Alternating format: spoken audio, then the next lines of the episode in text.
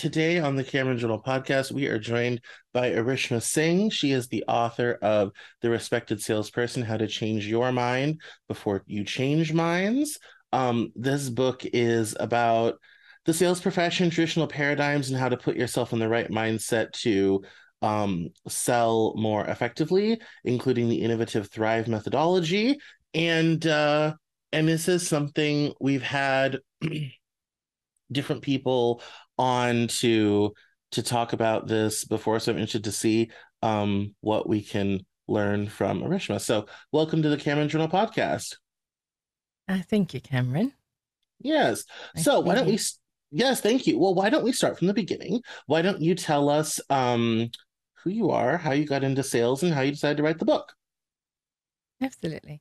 So my name is Arishma.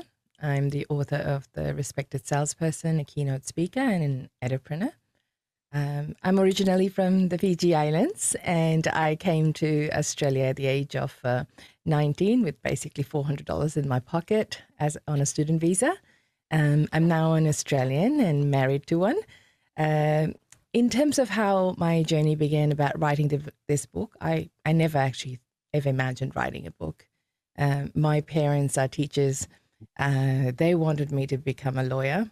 So how I actually ended up in sales is also, I would say, destiny. Uh, my father had a sales background, so that was my introduction to to sales. Um, but in, in terms of why I wrote this book, it came from my own personal journey when I got very ill and had to be in hospital for a long period of time. Um, that happened many years ago, and I have had several episodes of pancreatitis, which now we know is caused due to a genetic issue, and I'm being um, treated for that as part of a genetic trial.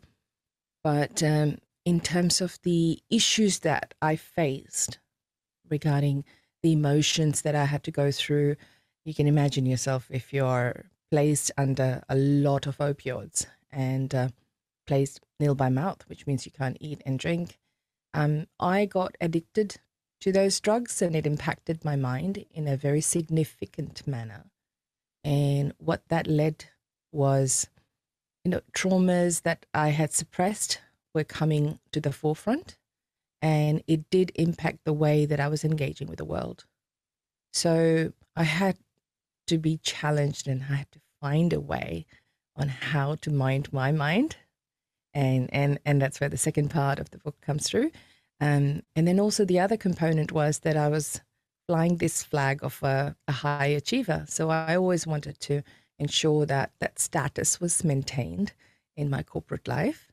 So um, I also had to find a sustainable way to achieve success, rather than, you know, striving really hard, depleting my energy, and then going back into the hospital and coming back. So a, a new solution had to be found. So I found that solution.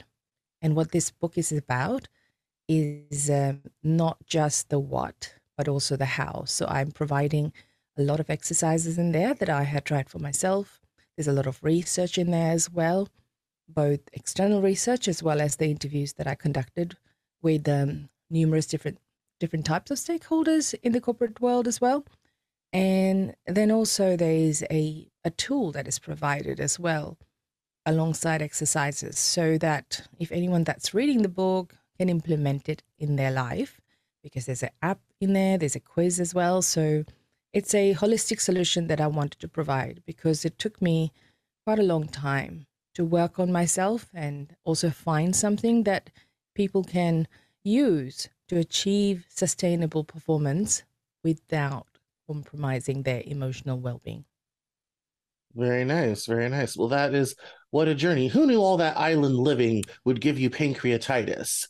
Like, that's essentially a genetic thing. It's like, these people have been living in an island, eating fruit and being accosted by coconuts for thousands of years, but the pancreases go bad. Who knew? Yeah, it's quite interesting uh, because no one in my family has this. Yeah. Um, so it would have actually skipped a few generations, and um, it it what it essentially is actually missing a, a protein gene, from what I can understand without being a doctor. Right. And um, it it's it's something like in your body, when one part doesn't work, it actually impacts several other parts. So it has been a trial and error journey for me. Initially, when I was being diagnosed, I was being treated differently as well. So over the years, medicine has actually um, advanced technologically as well. So now you're able to pinpoint what exactly is wrong. So my blood test was actually taken and analyzed for six months in Perth to be able to find out which D N A strand and what issue was the the, the factor, because it was abnormal. My results were quite abnormal. But what was actually also impacting through that was I was getting autoimmune conditions too. So mm-hmm. it was, you know, if you think about the medical field, how do you treat this symptom versus that symptoms, et cetera? So you needed to go back into the cause. Similarly, I wanted to make sure that from a mindset perspective, rather than treating the symptoms, you actually focus on the cause of the cause of non-performance. So I'm applying basically what I've learned from my own personal life and my medical journey, my my work experience, into something that can become a bit more tangible for people to consume. No, absolutely. And ain't that the way how it how it starts? I I recently had a bunch of um, genetic testing done for um, several several things. I was diagnosed autistic and A D H D two and a half mm-hmm. years ago, almost three, and mm-hmm. um. And the person who did that was best medical professional I'd ever had. And uh, and she, you know, really was kind of treating the whole body. So she was running around looking at all at all sorts of things. And we were making sure I didn't have certain things and all this sort of thing. Um, mm. And um, so, yes, and I'm I'm in medical stuff. I'm always a big fan of don't treat symptoms. Treat underlying causes, because otherwise you will you will spend your whole life chasing symptoms. But if you never actually solve the problem, then you're never going to get any actual relief that's meaningful and sustainable. Um, sure. So I, your intuition on that is is quite good. And honestly, that's the attitude I bring to most things in life. You yeah. know, in in meetings, I sit down and be like, all right, this isn't working. What's what's the actual problem? Because sometimes we look yeah. at, you know, especially I, I do, I, I've spent most of my professional life working in sales support and marketing. And so when something isn't mm-hmm. working, a promotion isn't catching, something isn't selling, I immediately sit down and be like, what's missing? What aren't we yes. doing? What yeah. is, uh, what is the real problem here? You know, do we have a mm-hmm. pricing problem? Do we have an audience problem? Um, in the early days of this podcast, I had an education problem. People didn't know what podcasts were way back in twenty fourteen mm-hmm. when I started this. Yeah. You know, people had no clue. You know, people weren't used to necessarily going on to YouTube and watching something like this. This is extremely common now, but nine years yeah. ago when I started doing it, it, it wasn't. Yeah. And so it, a lot of it was educating people to be like, yeah, you know, it, the app came free with your phone. Let's check it out, you know, sort of thing. And, and, and go from there. So if, if someone is looking at their, uh, at their, at their sales process, why don't you tell us about your Thrive methodology? Let's get into that, because yeah. there's lots to talk about there, and that's, and people are going to, are going to want to read more. So why don't you give us a little bit about that and, and how it can fix up your sales process? Yeah, absolutely. And uh, I, w- I want to touch on also what you have actually just just profoundly shared in here, um, because if you think about uh, your journey as well in this diagnosis perspective, a lot of people are going through that now. That, you know, A D H D, I would say nine years ago was a stigma. I've been with people that had that, but neurodiversity wasn't a concept back then. People didn't appreciate that you have this capability. That's your strength, not a mental condition that you need to think of as a negative trait. So that's that's a, a very key concept that is actually explored in the book as well, because I talk about different sales personas. People tend to kind of put salespeople in one little box, and they're like, ah, you know, when I meet them, I'm just going to feel icky, and they're going to take my money, and they are like sleazy people, and they're all going to lie. So there's actually just putting people in box. And I don't believe in putting people in boxes. Um, uh, similarly, when, you know, you're going into medical trials or any type of assessment, When I first went in and I had pancreatitis, the the simple explanation that everyone was giving me was, maybe because you're an alcoholic. I wasn't an alcoholic, but I was a young girl. So, you yeah. know, it's a, it's it's just this whole idea of how perceptions are. So similar to that, the sales industry is plagued by perceptions and myths and stereotypes.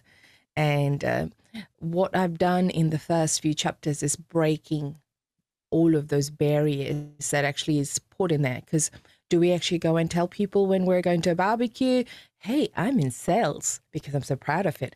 No, people want to run away from sales and politicians. So you, if somebody actually does ask you who you are, um, people tend to make fancy titles. Oh, I'm a, uh, you know, a client relationship manager. So that mm-hmm. hides the sales component to it, right? Um, right. So I, I, I just feel like that, why are we hiding behind something that we're doing as part of our job? That's just who we are. If we have a health condition, that's who we are. There's no need to be ashamed about it. So if we can remove that stigma first and operate from a place of authenticity, then real connections can actually occur. So the Thrive methodology is there to work through, and I'll just go run through it, is um, T stands for timeline and thoughts. How long have you been carrying that thought? And that's not just your conscious thought, it's also your subconscious and unconscious thoughts. Because, you know, we are running through a cycle of repetition in our mind all the time, where eighty percent of the thoughts that we do have is negative. So then from there, we move into our habits. And um, looking underneath the habits of like, what is, what are the habits that we know of and what are the habits that we don't know about? So again, the, I'm looking at the mind from all areas. Um, from there, we I go into reason. So in psychology, there's a concept called rationalization. So we tend to actually explain or justify what we're doing, even though deep down we know we shouldn't be doing that, right? Mm-hmm. So, um, so those are the excuses that we make. And the I stands for three areas. It's um, instinct, impulse, and imprints. And they fall under the banner of intuition. A lot of people will say, I listen to your intuition. But what is intuition really? So I break it down into those aspects. Um, and, and the imprints part is really important. So you touched on, like, you know, like Fiji people. Um, why would we actually have a... Gen- Uh, an issue like pancreatitis when we're drinking coconut water and having, um, uh, I would say, you know, um, fruits. But think about the people that actually did come to Fiji, um, who are from my background. I'm I'm an Indian. Um, our the ancestral story is such that we were brought to that country, um, you know, and it wasn't a a choice that we had made for our lifestyle. So the my ancestral I'm African American. Boy, do I understand that. We also were Absolutely. Packed up and shipped wholesale. yeah, yeah. So while I haven't lived like that, I mean, I love. I'm a Fiji Islander. I'm proud of that. But my my ancestral journey is such that there's some imprinting in there. My great my grandmother had certain, I would say, biases based on her upbringing, which has been infiltrated through to me as well. So when I came to Australia, I was looking at myself from a place of lack, a bit of an inferiority complex, right? That I'm a woman of color. I'm not supposed to be getting the same equality when I'm actually going for um, job promotion. So the way to achieve that is, you know, burn yourself, basically, break your back in doing, like, proving yourself to the to the extreme. That that does, didn't need to occur. You know, not every human being that I came across in my work life were perceiving me like that. Some people don't even look at me as a woman of color. You know, I'm I'm an Aussie, so it is my own imprinting that actually had, um, I would say, formed certain ways in which how I related to people, and that needed to be dealt with. Then I go into the values. So uh, this is an interesting one because, you know, um, if you think about money, the value that you actually associate to it, um, it's not just your own, it's also passed on from the society that you come up with, and what words are you hearing as a child as well. So, you know, in my home, coming from humble background, so money doesn't grow on trees is a common common value that was there. You have to earn for it. And and so there's also the idea that, you know, people that actually are rich, they're filthy rich. So do I want to be filthy rich? Um, or, you know, or do I think that, no, it's just a an exchange of the service that I'm providing? So unconsciously, we start putting some barriers to our success as well, because it's good to work hard and it's good to get by. But if we want to be rich, then we don't want to be filthy rich. So already you've placed a barrier in your mind that you can't be that, because if you are filthy rich, then your own community is not going to accept you the way that you want to be accepted. So you, that subconscious con, uh, patterning has to be worked through as well to understand really what's your true value, because what you might have gained from your surroundings might not fit now. So uh, I call that um, falling under the, the area of personal branding, which in sales is extremely important, because if you're differentiating yourself from, you know, competition, you need to know what you stand for. And the last component, E, is for emotions and energy. So think about people that are just coming into a room, you know, you don't know them. They have an aura about them. You're attracted to, and magnet, they have this magnetic appeal. You just don't know why.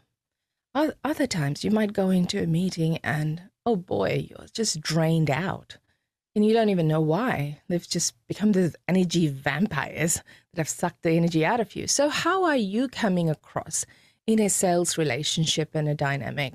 What are your emotions that you're either expressing or hiding?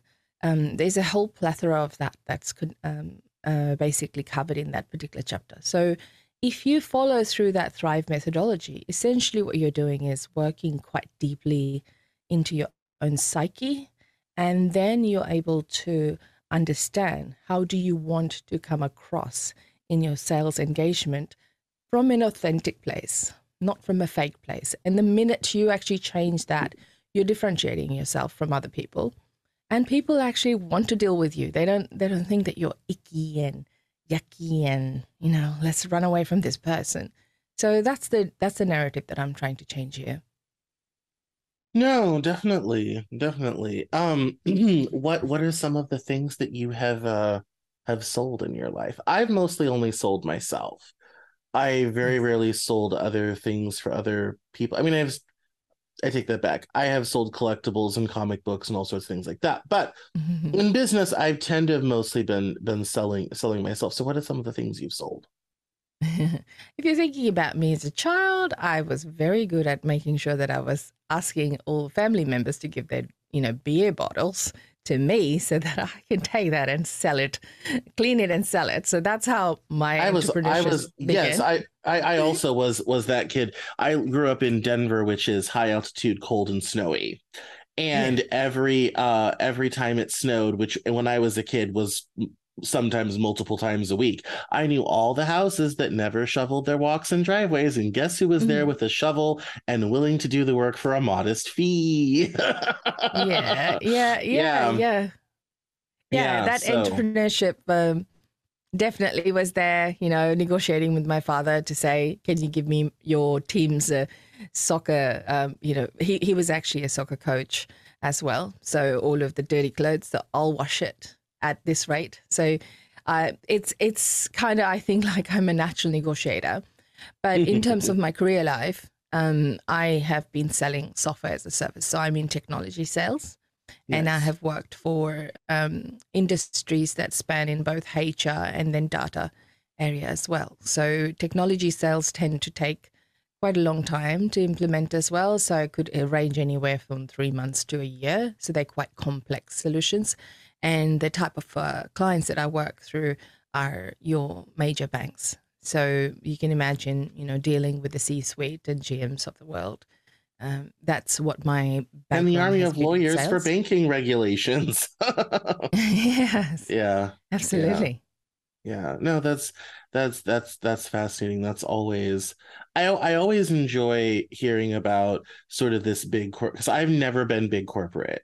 I graduated mm-hmm. in the two thousand eight recession, and the uh, the message from corporate America was quite clear from a very young age. They were not interested. So I have spent my life on and out on my own, working with small and medium-sized businesses and creating my own mm-hmm. stuff like Denver Fashion Week mm-hmm. and magazines and media and all this type of thing. So I always love people who do the big corporate thing, because not my world at all. Um, yes.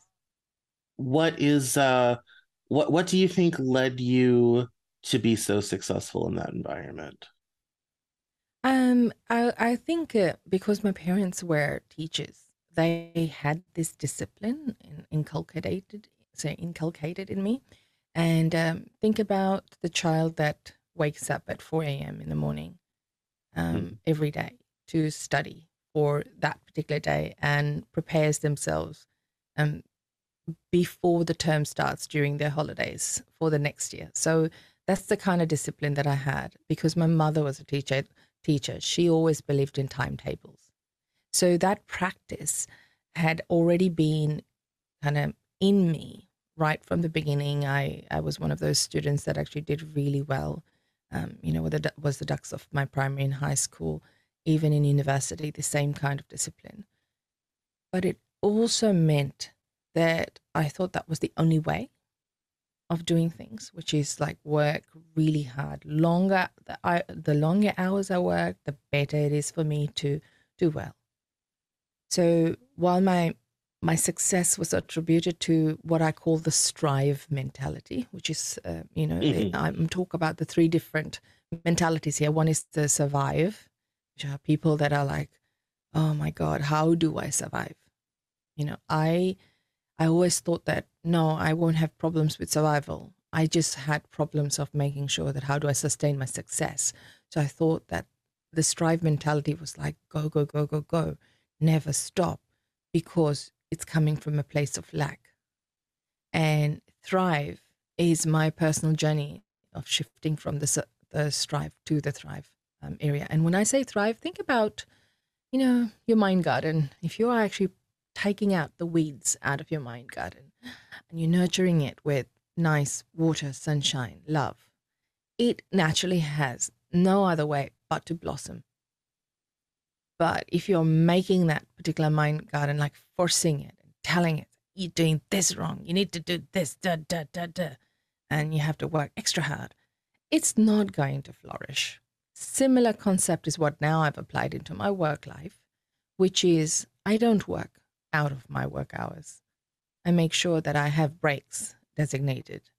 I also have learned that I no longer need to prove myself and think that I need to take on all of the responsibilities and make sure that I need to do this alone because that is a noble way of doing it.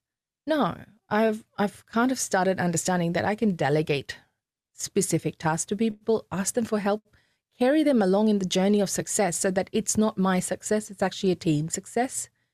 Whereas previously, I think I just thought that if I did all of the hard work, then I will get the kudos for it, right? Um, that's not working. It's not sustainable. No, when you're the person who works hard, guess what they do? They send you all yeah. the hard work to do. Yeah. Learned that one the hard way myself. Yes. Yes, yes, yes. So... I think it's it's with my, what mindset you're in, right? If you are unconsciously thinking that I know, I mean, yeah, give me all the hard work, give me everything, treat me like crap, I'm your doormat, hello, come here, then that's what's going to happen. That's that's exactly the, the area you're going to be, and you'll continuously work hard to get that dime. Whereas if you're in a, a completely different mindset where you think, I'm actually doing this for a bigger purpose, there are people that can be a part of my tribe that can help me and I can help them.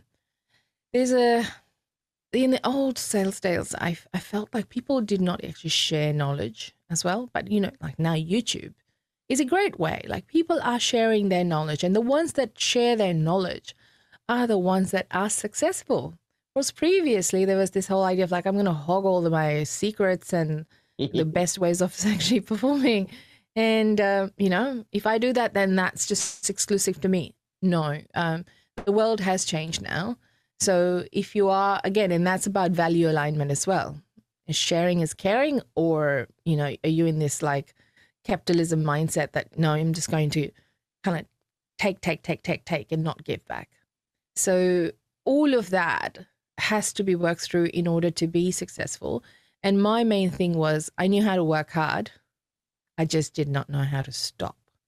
So funnily enough, now having a, a better way of dealing with when I see that, okay, I'm having some issues right now, I'm calling this senior exec, and what is it that I'm actually feeling in my body that is not in sync? And that's that moment of pause and reflection that helps me to refine myself again and then execute from a place of true confidence, not from a place of fear, of rejection, not from a place of anxiety that if I didn't get this, then, oh my God, I can't pay my bills. So just changing that and t- tweaking that mindset just has made me like a machine without even burning my my entire body. No, that's, I think there's, and I, I, it's funny you should be talking about this because that's kind of the transition place that I have hit, although with none of the type of success that you, I'm sure, have had. Um, of I've always been, you know, hardworking and industrious and the person who can get the seemingly impossible thing done. And that's the bulk of what I've done for businesses. They come in with this impossible problem no one knows how to solve, and then I solve it for them. Um, and uh, um, in, in the corporate world, people get paid a lot of money to do that sort of thing. That this has never mm-hmm. come my direction. But um, I am getting to the place in my life, and part of it is age. I am not twenty-five anymore. I am thirty-five, of trying to get to a place where it's not all about doing the most, working the hardest, doing what everybody else won't do sort of thing, and trying mm-hmm. to find a different, a different way forward in how I do things. I don't know what that looks like yet because we're still mm-hmm. not there. Um, but, uh, That that is, I've kind of hit that point where I'm ready to shift into a different mode of doing things, but don't know what that looks like yet. Mm, congratulations. That's your well, moment of pivot. Yeah, yeah, but not quite sure to what as of yet, because I have a to-do list as long as my arm. so, um, so h- how is that transition from survive to thrive? How does one make that bridge? Uh, through the Thrive methodology. So they need to actually go through, and, and in the book, there's so many exercises that I have actually provided to, for them to start looking at, right? So yeah. First of all, your thoughts. Let's just take yours as an example. One of your thoughts that you've pointed out here.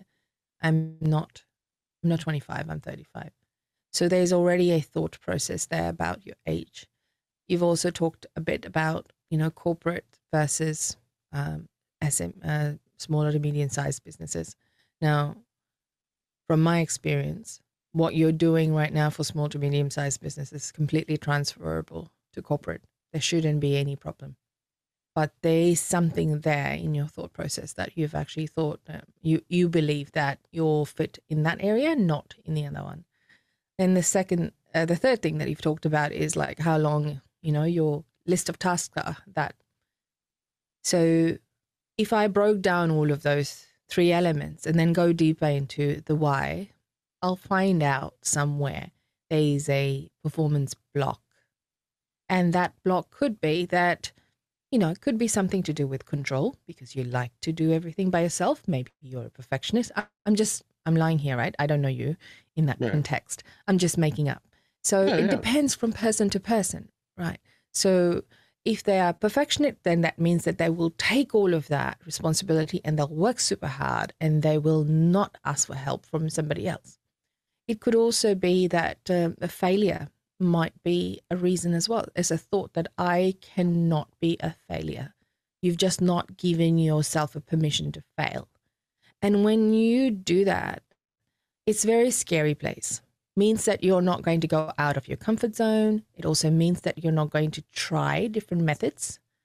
And those that actually don't know how to fail They also don't know how to reach their full potential in success. So uh, those are the thought patterns that are first are going to be assessed. So you just have to list out, like you've just listed a few sentences that feels very, really normal for you. Then you peel the onion on, on, on those particular thoughts. Then you go into the reasons. Why am I doing this? You know, who's told me to do that? Is it me? Is it somebody else? Whose voice is it that's actually in my head?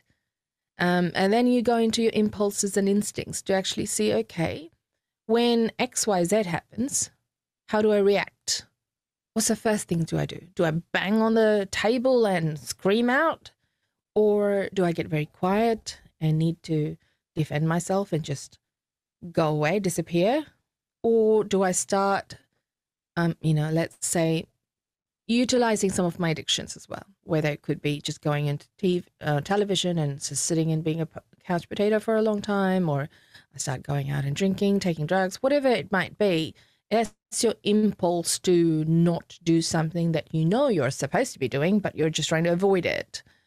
Um, what's your instinct telling you? Like, are you, how familiar are you with your gut? You know, deep down in your gut, all the answers lie, but we tend to suppress it. We don't want to hear it. So if you don't want to hear it, you don't want to know about that, then you're not going to action that aspect. Um, some, I mean, like females are pretty common example in the world where we tend to stay in relationships for longer or in a job for longer than our counterparts, because it takes us a bit longer to realize that, hey, I need to actually voice out that I'm not happy. So whatever you're doing, you know, um, you need to actually go deep into your body, your psyche, to find out the, and I call it like the first step is self-awareness. What is it? And then from there, you're going into acceptance. That's like half the battle. Like, do I even accept that this is actually happening? Then you go into self-exploration. And that, I call it like a wonder process, um, like a child, you know, when you're a child, everything is interesting and fun and exploring you of your, even if you fall down, it's like you giggle and laugh like, ha, ha, ha, ha, I did this. And you stand up again, you start again falling, ha, ha, ha, ha. So, and they are like learning so quickly a lot about themselves. The same thing, you start putting all these possibilities out there to say, okay, this didn't work. What if I did blah, blah, blah? I might fail here, I might fail here. But it's it's coming from a place of self-exploration, not from a place of like uh, um, fear and, and negativity. And then you go into the excavation part, and that's that's where your whole, um, I would say, the deeper, dark dungeon of your life is, you know, yeah. That you don't want to actually Come really on. face. yeah. And, and then yeah. change occurs. No, no, I think that's, I think that's perfect. I mean, I think that's, you know, I think from a personal development standpoint, I think that's really the heart of, of this book is understanding and analyzing a lot of, a lot of that yeah. stuff, and kind of, you know, and, and then kind of unpacking that to figure out what, you know, what's the missing piece? What is the thing you aren't doing that you could be doing? Yeah. All, all this type of thing.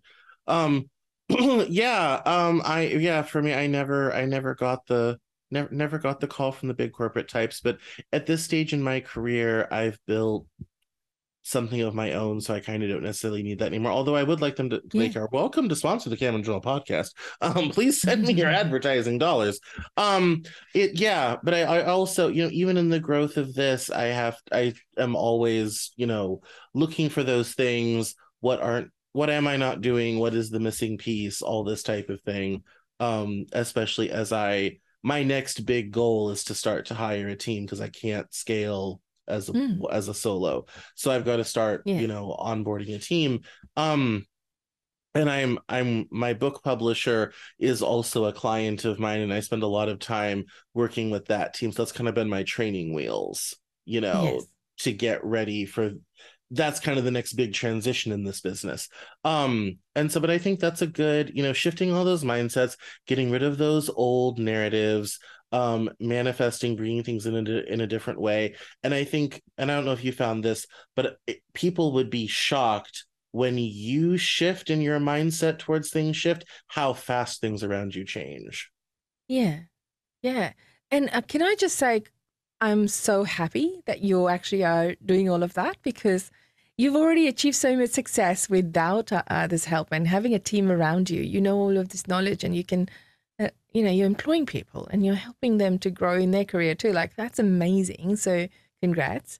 I, um, like I said, in the first time that, you know, I never thought I was going to write a book. When I first came to Australia, also, like, I have, I, w I couldn't understand people's accent. English is my second language. I think in Hindi. The idea about actually writing a book in English, I it was crippling for me. I, I, w I never procrastinated in my life, but I was procrastinating when I was writing this book, because I was worried about what people would think. They're going to judge me. There's going to be a spelling mistake. But you know what? There's an editing team that I can use that can help me. I did not know all the process of what like writers can do to get published. I, I did not know how to do it, but I needed to do it. So so I learned no, the, a lot about myself as well. The Power of Story writing program launches in twenty twenty-four. Um, I'm building a whole coaching coursing program to help people with that, mm-hmm. for fiction and nonfiction separately. So yes, I mean, that is, if you, I think almost everybody who comes, and I interview a lot of authors, almost yeah. everyone I talk to talks about that, especially. I came I came to writing because I love words. I love language, all sorts of languages. Um, if I had a thousand lifetimes, I would learn every language. Um, you know, I could spend a decade just learning, you know, just in India, learning Hindi and Punjab, and that would just be ten years of my life. Um, yeah. And uh, and so uh, so that was my first my first love, we'll say. Um, so I was never frightened of it or scared about it, but in my process of teaching writing, having writing groups, working with writing groups, all this type of thing, that's ex extremely common. And ironically, mm. echoing what you've put in your book, it's really a mindset shift. And I start people yeah. by saying, well, let's not think about it as writing. That's a loaded term. Yes. Let's think yeah. about it in a different way. Let's just write down some thoughts and some ideas in a scatter chart on a blank piece of paper and see if we can work with something. And I, I show people, and most writers will not do this, but when I teach, I will show you and say, do you want to see how the sausage is made by an award-winning internationally published author, c'est moi? Here's the mess that I start with. Where I'm just kind of like, yeah, I have a whole folder that's just random bits of dialogue, a couple names, and that's it. You know, like, you know, that's, you know, I, my next book, the A Sweetgrass Saga, I thought of driving to, I was in Franklin, Tennessee. I was driving to town to buy a car because my car had died. And I came up with a book mm. idea. I pulled over and went down on the side of the road. Like that, you know, like that's how it how it goes, and and people have a lot of ideas about that. So I, I'm yeah. not surprised that you said that, but ultimately, if you can let your let yourself have that ability mm. to play, um, yeah. to have an idea that doesn't work. And I tell people, in my first novel, I had a whole storyline about a private detective who was chasing after my main character, and eventually, and you won't find it in the novel that has been published and won awards, because I chucked it because it didn't work. That was a lot of pages and all this type of thing. But in the creative space, you have to be willing to have a storyline that doesn't work. Something gets dumped overboard. Something changes. Something yeah. like, you have to be in that open space to let that happen, so you can get to yeah. the good stuff. You know. Yeah. So when you talk about, you know, fear of failure, all this type of thing, nothing is more plagued than writing. I think. I think with that, but you you have to you have to go down, you know, all those different ways to find what's going to work for you. You know. Yeah. Yeah. Well, I'm going to read your book when it comes out. So it, it's out now. You're welcome to buy it. You know, it's actually what's yeah. funny. This is anecdotal. My yeah. novel sells extremely well in Australia, and I don't know why. Okay. It, it's very. You I might was. Need to I, come and pay us a visit. I know. I I was on. I was doing a television appearance down there for a news station. I said, I don't know why, but for some reason, your country really wants to read a book about uh, a kid in northeastern Missouri who kills his stepfather mm-hmm. with a cast iron frying pan in his life afterwards. I don't understand why, but I see all the sales reports, and we're doing a great business down there. Um, yeah. So it's yeah, yeah, it's um, yeah, it's a lot of you know, it's it's a lot, but that is you know, those mm-hmm. same mindset mindset shifts, those same things, those same personal mm. issues that you have to get over to do that, like you talk about in your yeah. book, that also applies yeah. to your writing. So then, you know, so I mean, that it's, yeah. it's, it's analogous. And so I think yeah. if you can break through the narratives, then we can get the book out. So absolutely. It's yeah. in there. We just have to find it. Absolutely. Exactly. Um, and, yeah. and I wouldn't have learned about my own barriers if I didn't actually start writing and exploring, like, because I never thought of myself as someone that procrastinates. I was the opposite. So yeah. why am I procrastinating? And I had to utilize the tools, which I haven't talked about. Um, the tool is called tapping. Do you know about emotional freedom techniques or tapping? I, I do, but explain for the listener. Absolutely.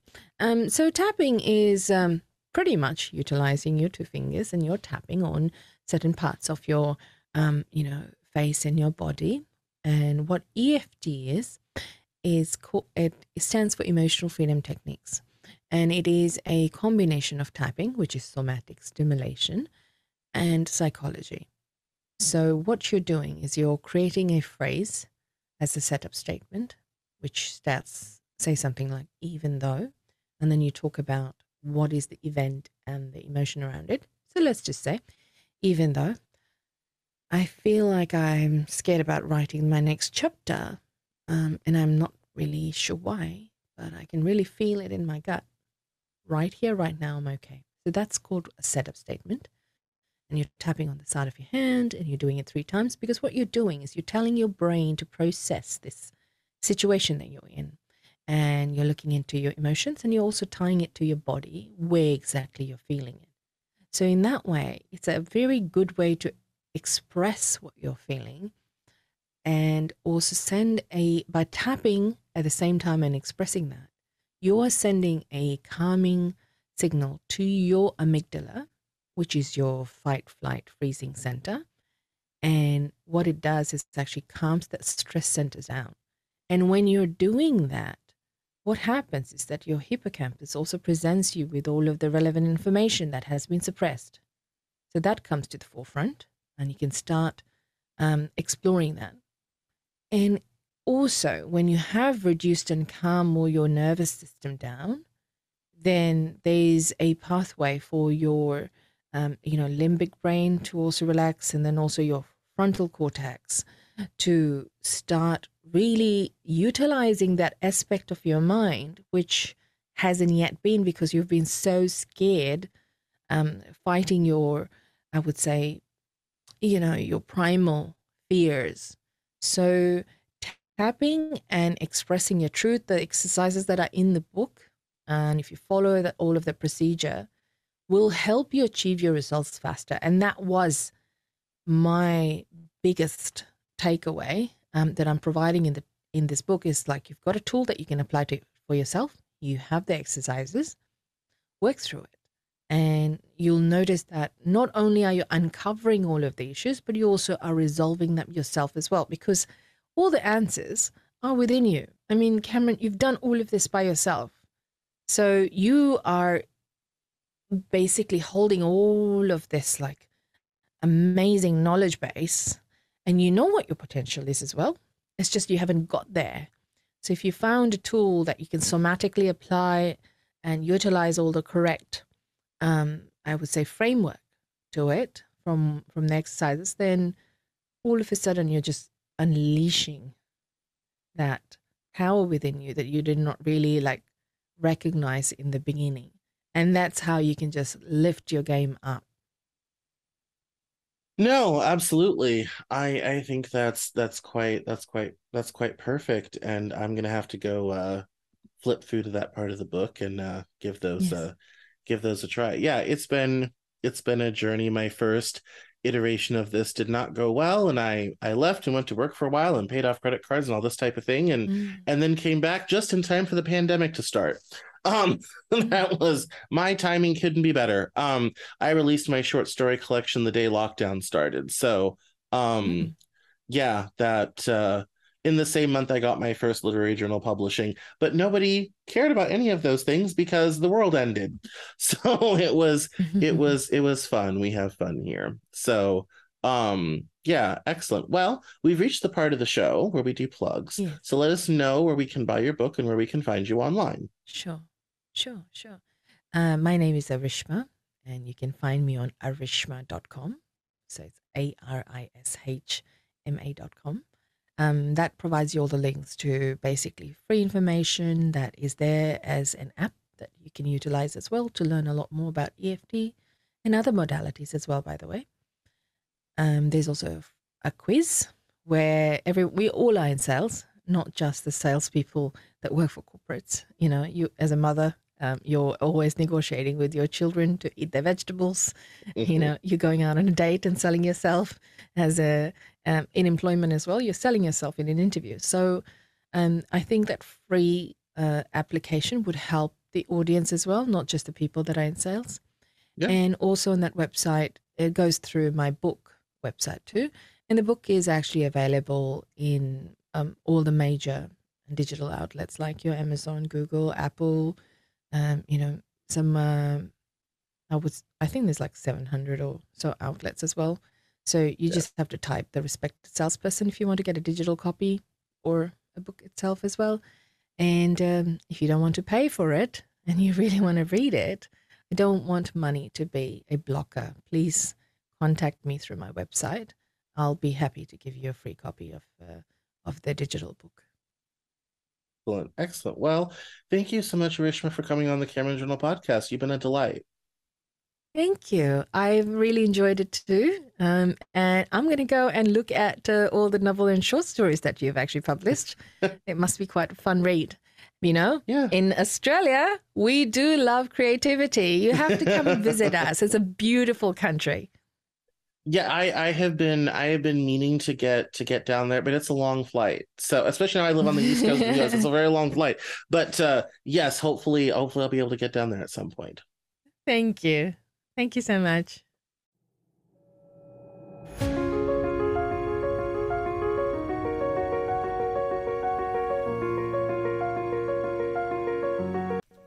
That's all for this episode of the Cameron Journal podcast. Thank you so much for listening.